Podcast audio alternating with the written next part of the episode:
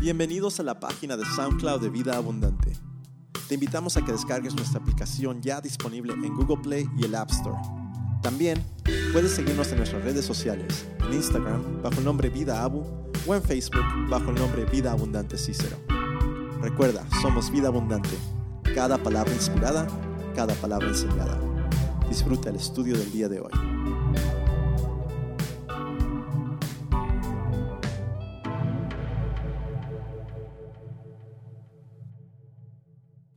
Hemos comenzado un estudio verso por verso del libro del profeta Oseas. Te invitamos a ser parte de esta jornada con nosotros. Esta porción que vamos a estar examinando y estudiando se encuentra en el primer capítulo de Oseas, de los versículos 4 al 9.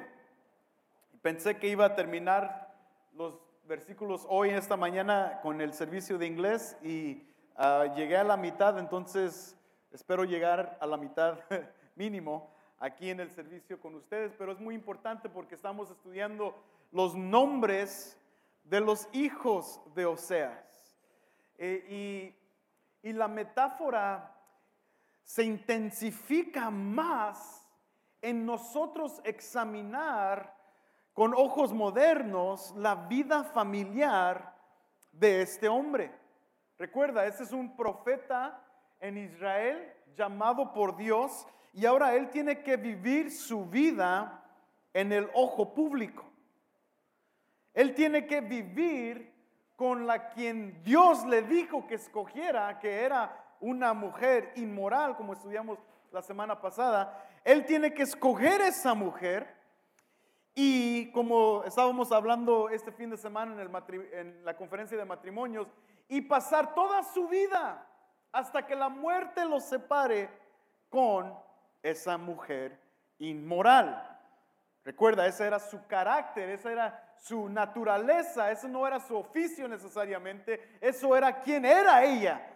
Era lo que gobernaba su corazón, era lo que gobernaba, gobernaba su mente. Y o sea, se tiene que ligar hasta que la muerte los separe con esta mujer. Y no solamente eso, sino que está a ojo de todos. Todo el mundo va a ver la vida de Oseas y cómo él trata y cómo él ah, opera y cómo él ah, navega esta, esta vida familiar tan difícil delante de los ojos de su nación, delante de los ojos de Israel. Ellos van a ver, van a conocer esta mujer. Ellos van a ver este hombre de Dios profeta de Dios, que tiene un mensaje de Dios y está a su par con una mujer inmoral, ¿cómo crees que Israel los ve? Y es por eso que esta intensificación es tan importante porque es raro ver la vida familiar de un profeta. Dios pudo haber dado el mensaje a Israel, así como lo hizo con Amós, lo pudo hacer, lo pudo haber hecho con, con Oseas también, así como lo hizo con Jonás, que dio el mensaje a, un pueblo incrédulo y, y, es todo. Pero sin embargo, Oseas tiene que vivir su vida delante de los ojos de todos y ahora juntos, casado con una mujer inmoral. Y como vimos en el versículo 3, Oseas se casa por obediencia él tiene que escoger a esta mujer. La tiene que ver y tiene que, pues imagínate ver el pueblo conociendo a todas las mujeres sueltas y morales que hay. Pudo, tuvo que ir donde estaban y, y sacarla y casarse con ella. Y fue obediente porque caminaba con Dios, porque obedecía a Dios. Y ahora el segundo mandamiento que vamos a estar viendo en, estos versículos del 4 al 9, ahora vamos a ver cómo sigue incrementando esta tensión de vida familiar con una mujer inmoral, pero Dios le dice, ten hijos con ella. No solamente vas a estar casado con esta mujer, pero vas a tener una familia. Ahora tu familia, tus hijos van a vivir al ojo de todo el público. No es nada fácil ser hijo de alguien que está a los ojos de multitudes. Toda mi vida yo crecí en ese ambiente, no necesariamente delante de multitudes, pero delante de 100, 200, 300 personas, donde todo el mundo me llamaba él pastorcito. Todo el mundo me agarraba los cachetes de niño y me decía, pastorcito. Y eso a mí adentro me quemaba, ardía. Yo no soy el pastorcito de nadie. No sabía que eran profetas, mira allá donde estoy. Sin embargo, es difícil vivir a los ojos del público. Es difícil mantenerte de un cierto, un cierto tipo de respeto que la gente te, tiene que, te está viendo y observando todo lo que haces. Está esperando cuando fallas para decir, uh, mira, mira, mira. Es muy difícil. Y ese es el escenario de la familia de Oseas. O sea, muchas veces lo, podemos interpretar rápidamente, este es el mensaje de Oseas, este es lo, que el mensaje es, pero tenemos que recordarnos que Él está viviendo, que es real, no es solamente una fábula o una parábola, es real, esto es lo que está sucediendo y es por eso que Dios utiliza esta señal para demostrar cómo Él está lidiando con Israel. Esto es una señal de Dios para Israel. Vean a Oseas y vean su matrimonio y esto es lo mismo que yo estoy viviendo con ustedes, Israel. Por eso, mientras que estudiamos esta porción, vamos a ver que estos nombres que, que Dios les da a Oseas para que nombre a sus hijos, son muy duros. Son muy difíciles de asimilar para nuestros oídos y nuestros ojos modernos. Es, difícil de pensar que un hombre pueda llamar a sus hijos así como Oseas les llama a los de él.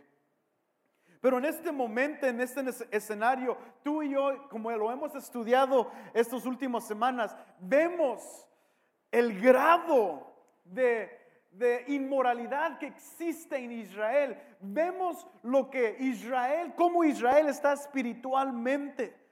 Vemos su pobreza delante de Dios espiritualmente, cómo están delante de Dios. Han llegado a lo más bajo de la sociedad, de su vida espiritual con Dios son, están siendo gobernados por otras naciones. Y no solamente eso, sino que han asimilado las prácticas de estas naciones también. Hemos estado hablando de esto. Israel ya es como las demás. El llamado de Israel que fue ser santo, separados. Don't be like them. No seas como ellos. Ellos tienen prácticas locas, ellos tienen prácticas de sacrificio de, niños, tienen prácticas de, ofrendas de sus hijas a cultos de prostitución. Ellos tienen prácticas extrañas que no son parte del llamado de Dios para este pueblo. Sin embargo, Israel ahorita asimila, toma todo y se convierte como las demás naciones. Ellos están en una posición, ahorita, para cuando vemos estos nombres, la posición, la postura de Israel, ahorita está para recibir justicia, para recibir el juicio de Dios sobre de ellos. 1500 años han pasado de que Israel una y otra vez le ha fallado a su Dios ha roto sus obligaciones de serle obediente a Dios. Si tú has estado aquí los miércoles en la noche, hemos estudiado esto extensamente en los pactos de Dios, cómo Israel lo ha quebrado una y otra vez y, hemos visto cómo la postura de Dios que es serle fiel al pacto y porque Dios es fiel al pacto, sigue siéndole fiel a, su gente y los restaura y los rescata una y otra y otra y otra vez. Él es, les da gracia y amor y una y otra vez, sí, pero sin embargo, Israel nunca aprende la lección. Y esto es donde están ahorita. 1500 años de desobediencia delante de Dios. Es tiempo de justicia. Ha llegado la hora de juicio y ha llegado la hora que Israel va a recibir lo que merece de parte de Dios. Por eso vamos a examinar el versículo 4. Versículo 4 inicia con el primer nombramiento del primer hijo. El versículo 4 dice, y el Señor dijo a Oseas, ponle por nombre Jezreel, porque dentro de poco castigaré a la casa de Jehú por la sangre derramada en Jezreel, y pondré fin al reino de la casa de Israel. Y sucederá que en aquel día quebraré el arco de Israel en el valle de Jezreel. ¿Cuál es el nombre del primer hijo? Jezreel. Ahora, es interesante que los significados de los nombres de estos hijos son de mucha importancia, pero el primer nombre que vamos a estudiar, su significado no es necesariamente tan importante. Significa sembrar o Dios siembra. Pero en sí tú dices, ah, pues qué padre, un nombre que significa algo bueno. Bueno, aquí Dios no está señalando el significado del nombre, sino que está ah, el significado va al local del nombre. Jezreel es una ubicación, es una ciudad y es donde Dios se está enfocando en este nombramiento de este hijo. ¿Por qué Oseas le va a llamar Jezreel? ¿Qué es el énfasis que Dios está haciendo aquí en nombrarle al hijo de Oseas, Jezreel? Bueno, ciertas cosas ocurrieron en el valle de Jezreel. Si tú recuerdas el, ese hermoso matrimonio de Acab y Jezabel, si tú recuerdas ese hermoso matrimonio en Primera de Reyes, ¿te recuerdas que el esposo Acab estaba fascinado con un, un terreno?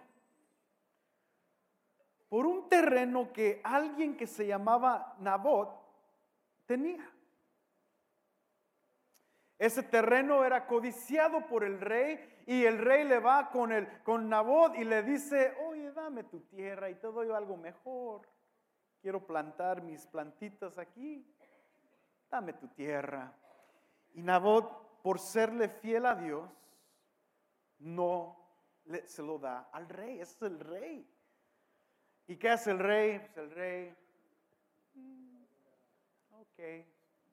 Y la Biblia lo describe no quiere comer, está bien triste, o sea, es deprimiente el brother.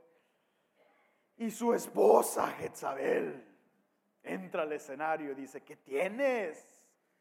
Oye, tú eres el rey, actúa como un rey. Y, y Jezabel dice, let me take care of the job. Yo, yo voy a hacer lo que, lo que le pertenece al rey hacer, yo lo voy a hacer. Y ella va y hace un, un escenario terrible donde, donde hace un plan para sacar a Nabot de su tierra y donde lo pueden apedrear a muerte. Derraman sangre de Nabot en el valle de Jezreel. No solamente eso ocurre en Jezreel, sino que el rey Joram de Israel hace un masacre de la dinastía de Omri y también de Jehú. Digo, Jehú mata a Joram y toda su dinastía. Hace un masacre de ellos. En Segunda de Reyes vemos la historia ocurrir que, él eh, llama al rey y le, le, mete un flechazo en el, en el valle de Jezreel y, le, pasa por el corazón y luego en el capítulo 10 trae a toda su familia, descendencia, hijos, amigos, son como 70 y en el valle de Jezreel los asesina a todos. Causa un masacre increíble. El valle de Jezreel entonces para los oídos del pueblo de Israel significaba derramamiento de sangre. Era el lugar donde ellos podían identificar derramamiento de sangre. No tenía una, un buen sentido ese, ese lugar. Cuando ellos se les mencionan ese lugar, ellos automáticamente se van a lo negativo y toda la sangre que se había derramado en ese lugar. Por ejemplo, si tú le llamarías a tu hijo 911, ¿qué pensarían todos? ¿Por qué le vas a llamar 911 a tu hijo? ¿Qué no sabes qué, qué no sabes lo que ocurrió en 911? O sea, es algo negativo.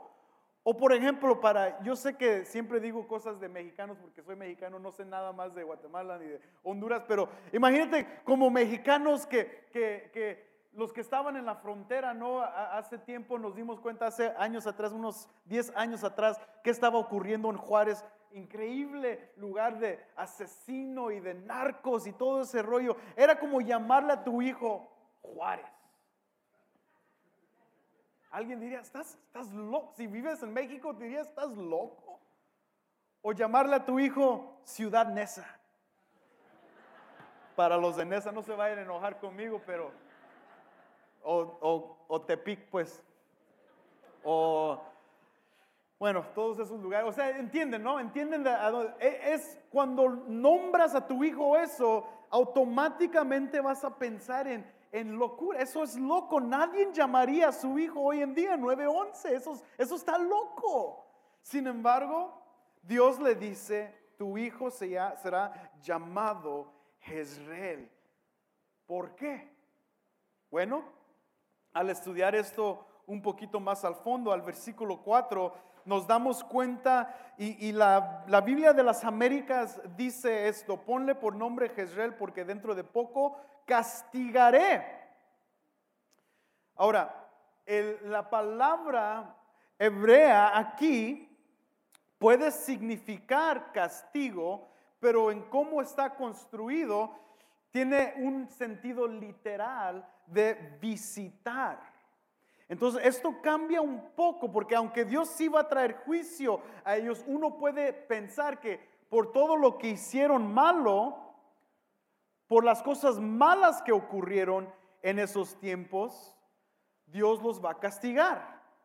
Pero en sí, si tú te das cuenta que Jehú le obedeció a Dios en, asesinar a toda esa gente, tú dirías, ¿por qué Dios los va a castigar por cumplir lo que él dijo que hiciera?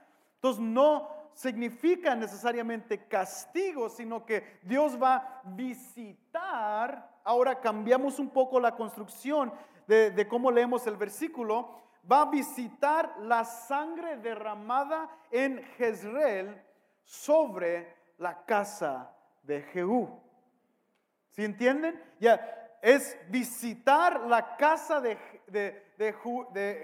Jehú como ellos derramaron sangre en Jezreel. De la misma manera que hay un derramamiento de sangre en Jezreel va a ser de la misma manera que Dios visitará al pueblo y a la casa de Jehú, y no solamente Jehú, sino de la casa de Israel. Eso es lo que Dios va a hacer y en la manera que lo va a hacer. Fue un masacre terrible y Dios lo va a hacer de esa misma manera. Ahí empezamos a ver otra vez la justicia, el carácter y la persona de Dios de derramar juicio sobre su gente. Y otra vez es cuando pensamos de las cosas de Dios, ah, eso no puede ser, es, es, un Dios bueno. ¿Cómo Dios va a hacer esto? Bueno, siempre recuerden que Dios es justo. Justo. Sobre la casa de Jehú y sobre la casa de Israel. Es increíble que la casa de Jehú fue la más larga que existió en Israel, casi 100 años, y llega con el hijo Zacarías a, casi al, último, la última parte de, cuando operó Oseas, Y en el capítulo 15 ah, de Segunda de Reyes, Zacarías es asesinado seis meses de su reinado. Es rey por seis meses y es matado. Y es ahí donde termina la casa de Jehú.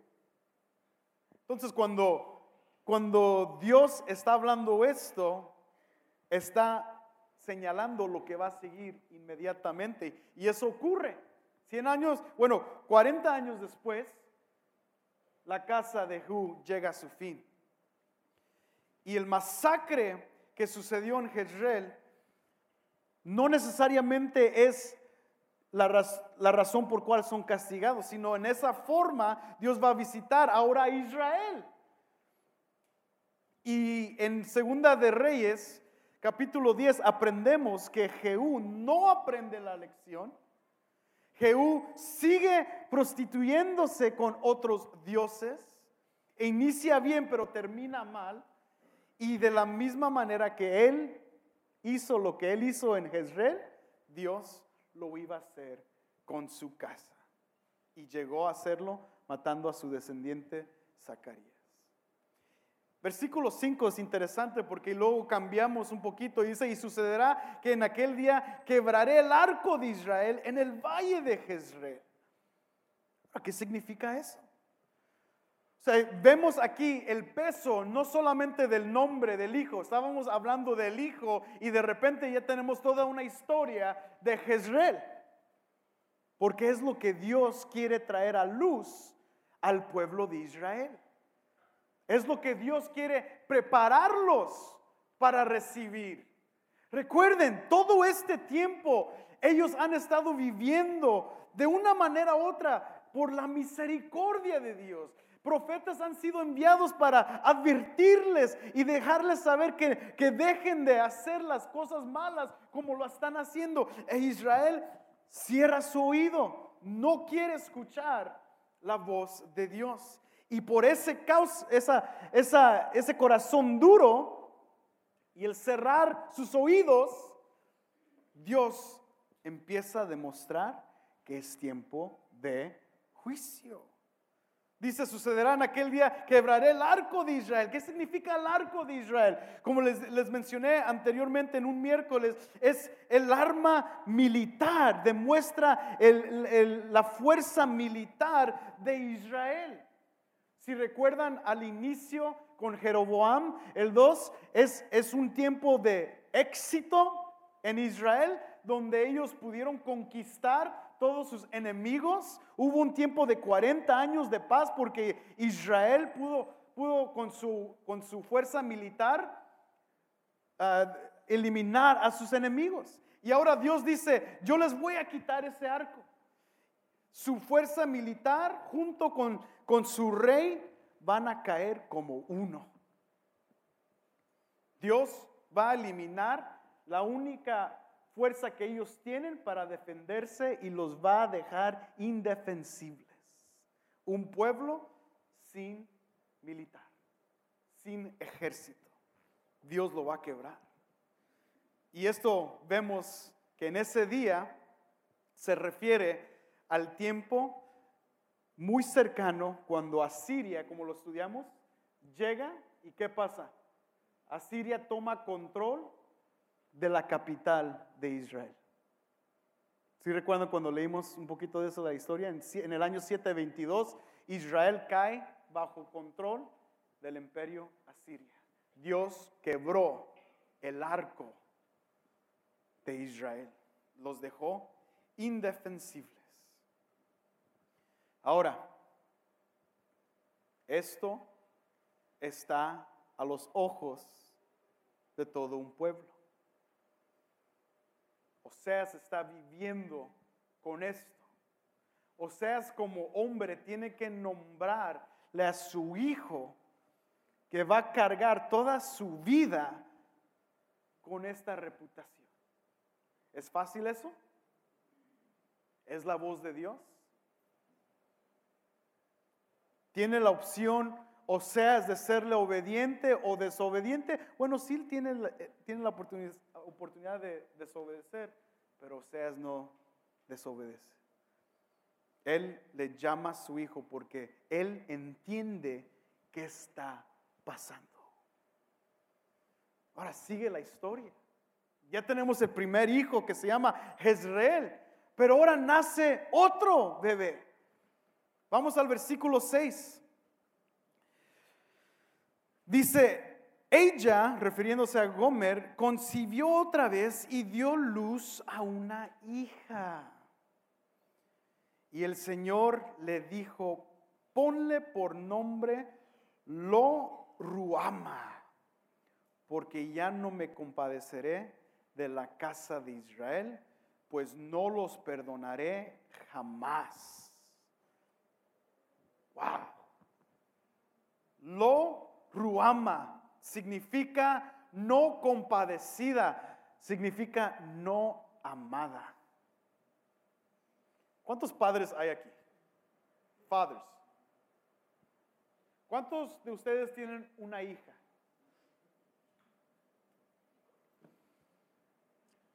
¿Tú en algún tiempo en tu vida creerías que le llamarías a tu hija no amada?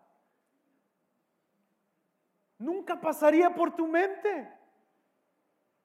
Eso sería lo, lo más distante de ti. ¿Por qué? Porque demuestra el rechazo a esa criatura. Demuestra que has volteado tu rostro sobre ella. Y más, demuestra que la has abandonado a un mundo para navegar, para que ella navegue sola. La has rechazado. Ningún padre llamaría a su hija de esa manera. Yo recuerdo cuando tenía, cuando mi hija nació, cuando mi esposa me dijo estoy embarazada, yo como cualquier hombre decía, ah, ojalá que sea niño para que mi niño, ya, vamos a jugar fútbol y todo ese rollo. Bueno, aunque ni juego, juego fútbol yo, pero tener un niño, ¿no? De, todo padre así siempre empieza, y, de repente nace mi hija y me quiebra el corazón, chío, lloro. Ay, y luego la primera vez que ella me dijo, papi, I love you, casi me desmayo, me derrito y digo, ay, y ya nace mi primer hijo y digo, wow, Dios, que, ok, dame más hijas ahora, este chiquillo es tremendo y, y mi hijo, ah, me, me agarra, oh, pregúntenle a mi esposa, me escupe, me patea, peleamos, y, y, pero mi hija se acuesta conmigo, ah, papi, I love you so much, y yo estoy, Y, y para pensar que este hombre tiene que mirar el rostro de su hija y llamarle lo ruama. You're not loved. Vas a crecer toda tu vida con ese estigma. Ah. Y por eso la metáfora incrementa, intensifica, porque esto es Dios llamándole a Israel no compadecidos, no amados, más bien rechazados. Y tú dices, pero ¿qué no? ¿Qué no? ¿Qué no es un atributo esencial de Dios la misericordia y la compasión y el amor? ¿Que eso no es parte de Dios? ¿Que eso no es lo que, toda la existencia de Dios está alrededor de, de que Él nos ama? ¿Qué no nos dicen los predicadores en la televisión que Dios es amor? ¿Cómo es posible que Dios diga esto de, de esta niña? Y de Israel. Y ahora ponte a pensar, la gente, por eso, por eso esta metáfora es tan dura, porque, porque tienes que pensar que como son personas de adeveras, tienen que vivir delante de los ojos de los demás. Por eso me, me estoy regresando a eso para que tú lo visualices. Gente, ¿qué va a decir la gente de esa niña? Todos, no la quiere. Más bien, como muchos comentarios modernos dicen, la gente puede estar diciendo, es que no es de él. es del lechero. Es lo que muchos comentaristas modernos creen que como la mujer Gomer es, es suelta y inmoral, pudo haber tenido relaciones con alguien más y puede ser la hija de alguien más y por eso Oseas dice, no, pues no la amo yo, no es mía. Sin embargo, eso es claramente afuera del contexto de, la palabra y nos tenemos que recordar, Dios le dijo que él iba a tener hijos. Entonces, aquí esto intensifica porque no solamente es lo que va a estar en los labios de la gente, sino que Oseas va a poder voltear con el pueblo y decirle, no, no, no, no, no, no nomás vean el nombre de mi hija, ustedes se llaman Lorroama. That's your name. ¿Por qué? Porque Oseas sabe que es Dios e Israel. No, no, me, no, me, no se hagan burla de mi, de mi familia, no me tiren eh, la tierra en mi, en mi, familia por cómo yo he nombrado a mi hija, porque mi hija se llama lo que Dios le ha llamado a ustedes. Ustedes han sido rechazados por Dios. ¿Por qué, por qué ha llegado a ese, hasta ese nivel? Bueno, tenemos que recordar lo que aprendimos en Deuteronomio acerca del pacto de Dios con su gente. ¿Qué dice Deuteronomio 31, 17? No tienes que ir ahí, pero anota la, la, cita. Deuteronomio 31, 17 dice, y e, es, encenderá mi ira contra el que en aquel día los abandonaré. ¿Qué dice Dios? Encenderá mi ira y luego los abandonaré. Y esconderé mi rostro de ellos será consumido y muchos males y tribulaciones vendrán sobre él, por lo, por lo que dirá aquel día, no será porque mi Dios no está en medio de mí que han alcanzado estos males. Exactamente la razón que Dios da aquí es la razón por cual Él ha volteado su rostro dentro del pueblo. Dios no está en nuestro medio. En este tiempo, Dios no está en Israel. No es necesariamente que Dios primero volteó su rostro de ellos, es que ellos han volteado su rostro con Dios. Por eso Lurruama, cuando la gente decía, Lurruama, y, y Oseas pudo responder y dejarle saber, you did it. You turned your back on God. Don't blame God. No digas, ay, qué mal Dios. No es culpa de Dios. It's your fault. You're the first one that turned your back on God. Tú eres el primero que volteaste tu rostro en, a Dios. Tú eres el primero que volteaste tu rostro de Dios y no solamente volteaste tu rostro, pero fuiste hacia otros dioses. Recuerda el carácter de, de Gomer en su continua prostitución, en su continua manera inmoral, se estaba alejando más y más y más de Dios. Esto es Israel. Por eso Dios dice, yo los abandonaré. Yo no voltearé mi rostro a ellos otra vez. Y eso tiene que sonar muy conocido a los que leen los salmos. Porque aún a los que leen Job, han leído Job y los salmos, cuando vemos a estos hombres de Dios, Dios regresa tu rostro a nosotros, nos has dejado solo. Cuando se sentían en los peores momentos de su vida, ellos pensaron que Dios ya no los, los había visto. Dios ya no los estaba viendo, Dios ya no estaba con ellos. Por causa de su desobediencia. Esto es Israel. Pero, pero, pero, pero, pero. No quiero dejarlos hoy este servicio todos así como, uh, yeah, we shouldn't have come today.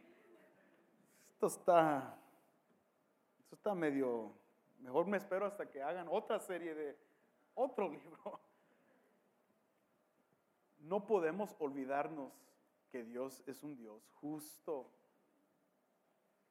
Y yo sé que esto tiene para muchos Los oídos modernos han sido acondicionados para pensar y creer que Dios es solamente flores, que con Dios son, es puro, puro jardín de rosas y pura miel y pura, pura cosa buena y pura ah, sabor así bien agradable. Con Dios todo está bien. No nos podemos dejar guiar por esas falsas impresiones, esos falsos, falsos imágenes de un Dios falso. Ese no es nuestro Dios. Ese es el Dios, por qué decir, de los Estados Unidos. Ese es el Dios que los Estados Unidos, la iglesia de los Estados Unidos, y lo digo de esa manera general, porque, ¿y por qué me refiero siempre a, la televisión? Porque yo veo la televisión cristiana. Aunque no me gusta, lo veo, porque no sé por qué me castigo para hacerlo, pero me, lo veo porque me, me hace, me pone de una furia tan grande de que todos estos pastores en la televisión promueven un falso Dios. Llevan a multitudes a adorar a un Dios que no existe. Su Dios es un Dios de solo amor y no de juicio y no de justicia. Por eso, créenlo o no, amigos, estamos viviendo en un tiempo tan tenso que, que esta manera de pensar, esta filosofía falsa de este Dios, ha llegado a penetrar tan profundo a, nuestro, a, nuestro, a, nuestra iglesia, no, no, aquí, pero a la iglesia hispana, que muchos líderes de la iglesia hispana, pastores de la iglesia hispana, que están llevando a nuevas generaciones a conocer a, Dios supuestamente, están negando el infierno. Esta filosofía que creció en, eh, el siglo XIX, se estableció más fuerte al, al, medios del siglo XX, pero fue una filosofía que, que negaba el infierno. Porque Dios, ¿cómo Dios siendo tan bueno, tan lleno de amor, tan lleno de, misericordia, ¿cómo ese Dios puede mandar a gente al infierno? Eso, eso es contradictorio, eso no puede ser, ese no es el Dios de la Biblia. Por eso hay que tirar el Antiguo Testamento, porque ese Dios del Antiguo Testamento es el que mandaba a todos al infierno, y el Dios del Nuevo Testamento es el Dios de gracia y de misericordia. ¿Y cómo, cómo, cómo no podemos ponerlo junto, el infierno y Dios? Y por eso la gente ha recibido este mensaje falso de un Dios falso que no hay justicia en Dios. Y lo hemos dicho una y otra vez. La gente que está en el infierno merece estar en el infierno. La gente que está en el cielo con Dios no merece estar ahí. Ahí es donde vemos gracia. El hecho de que tú y yo podamos disfrutar de este tiempo juntos de agradecer a Dios, eso es gracia. ¿Dónde merecíamos estar nosotros? Separados arruinados, miserables, pero la gracia de Dios nos ha traído hacia Él. Pero we don't deserve it. No es porque somos personas buenas que merecemos estar aquí. Dios, Dios es Dios el que nos ha traído aquí. Y este falso Dios está llevando a mucha gente al infierno. Porque vemos estos pasajes y decimos, esto es imposible. No, no, this isn't right. Esto no puede ser. Pero Dios le da a la gente, da justicia. Da justicia. Gracias a Dios que el pecado de nosotros, el que nosotros teníamos que trabajar en el antiguo pacto, como esta gente que tenía que hacer sacrificios y, hacer holocaustos y hacer ofrendas de perdón y sacrificios de, perdón. Gracias a Dios que eso ya no lo tenemos que hacer nosotros porque ya alguien lo hizo por nosotros. Ese pecado ya ha sido pagado y pone en nosotros un nuevo corazón que nos hace aborrecer esos pecados. No nos hace perfectos, pero nos hace hacer distantes de sus pecados, aborrecer el pecado.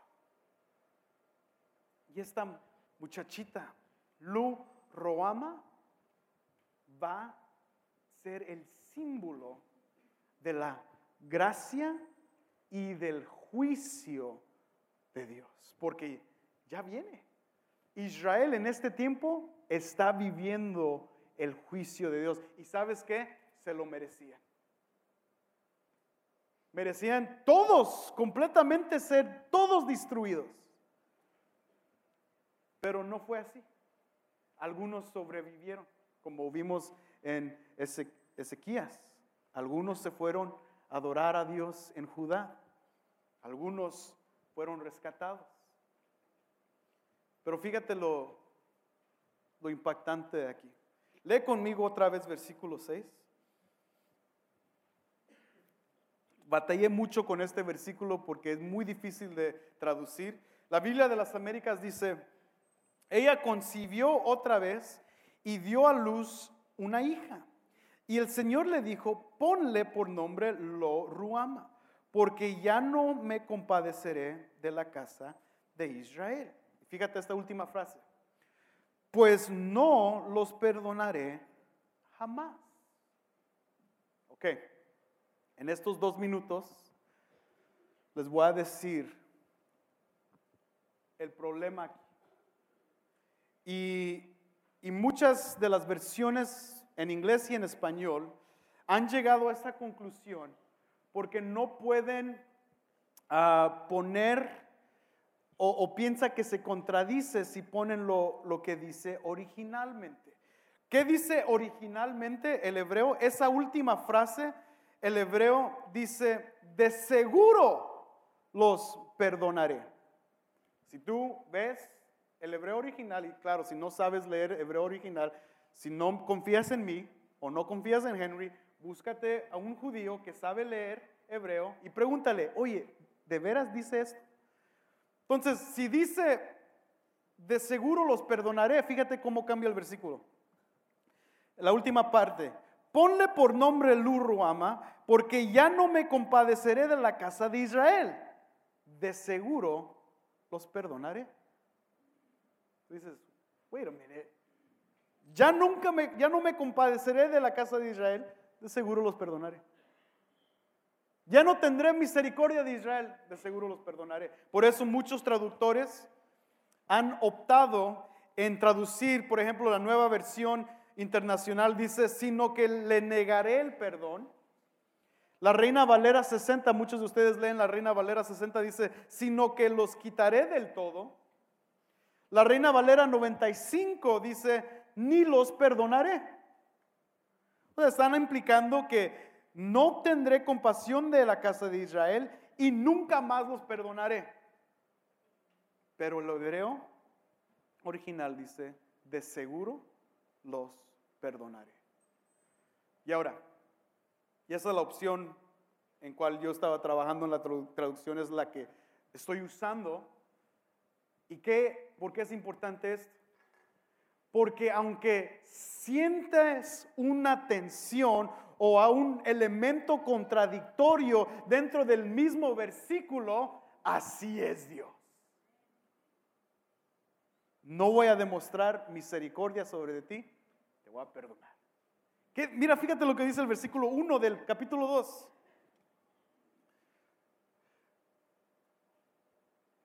Dice el versículo, capítulo 2, decidid vuestros hermanos a mí y a vuestras hermanas, a nuestras hermanas Ruama. Y ahí fíjate, ¿qué no tiene Ruama? Lo. ¿Qué significa Ruama?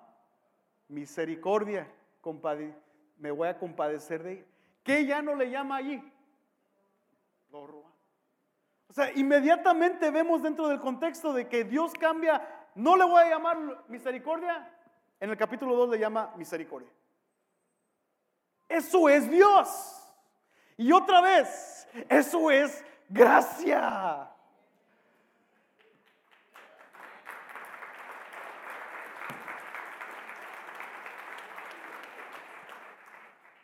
Reciben el juicio y la justicia, pero Dios es fiel a su pacto y dará perdón a sus hijos. Be thankful. Sea agradecido que tus pecados han sido perdonados como hijo de Dios y que nunca más vas a tener que pagar por ellos, porque Jesús ya pagó por ti. Ponte de pie.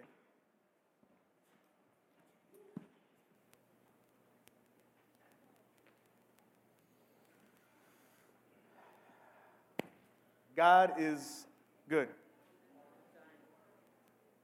He is good. Voy a orar por ustedes hoy en esta mañana antes de despedirnos.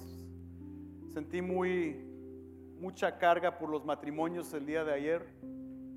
Es- después de esta conferencia estuvo increíble, Ah, pero sentí mucha carga al final del, sábado y, y si Ismael y Henry y los, los diáconos nos ayudan otra vez. No quiero hacer esto regular o típico, pero porque acaba de suceder y, y estamos hablando de matrimonio. De una manera u otra estamos hablando de un matrimonio ahorita. Quiero orar por los matrimonios. Tal vez ayer estuviste o tal vez no pudiste estar este fin de semana. Y déjanos pasar un tiempo contigo en oración por tu matrimonio. No vengas a pedir otra cosa. Ahorita vamos a orar solamente por los matrimonios. Pero primero voy a orar por todos y al final, si hay matrimonios aquí que nomás quieren que oremos por ellos, that's fine. Siento una carga muy fuerte por, por los matrimonios y queremos orar por ustedes, ¿ok? So vamos a orar primero generalmente y luego los que quieren quedarse aquí adelante, que los, los diáconos ya pueden pasar de una vez para estar aquí adelante con los ancianos, ah, vengan con sus esposas para orar por los matrimonios. Y ahorita vamos a orar en general.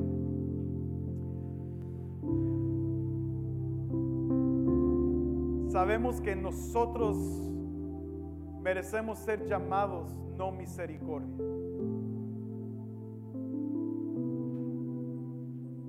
Pero porque nuestro nombre está escrito en el libro de vida, hemos sido llamados misericordia.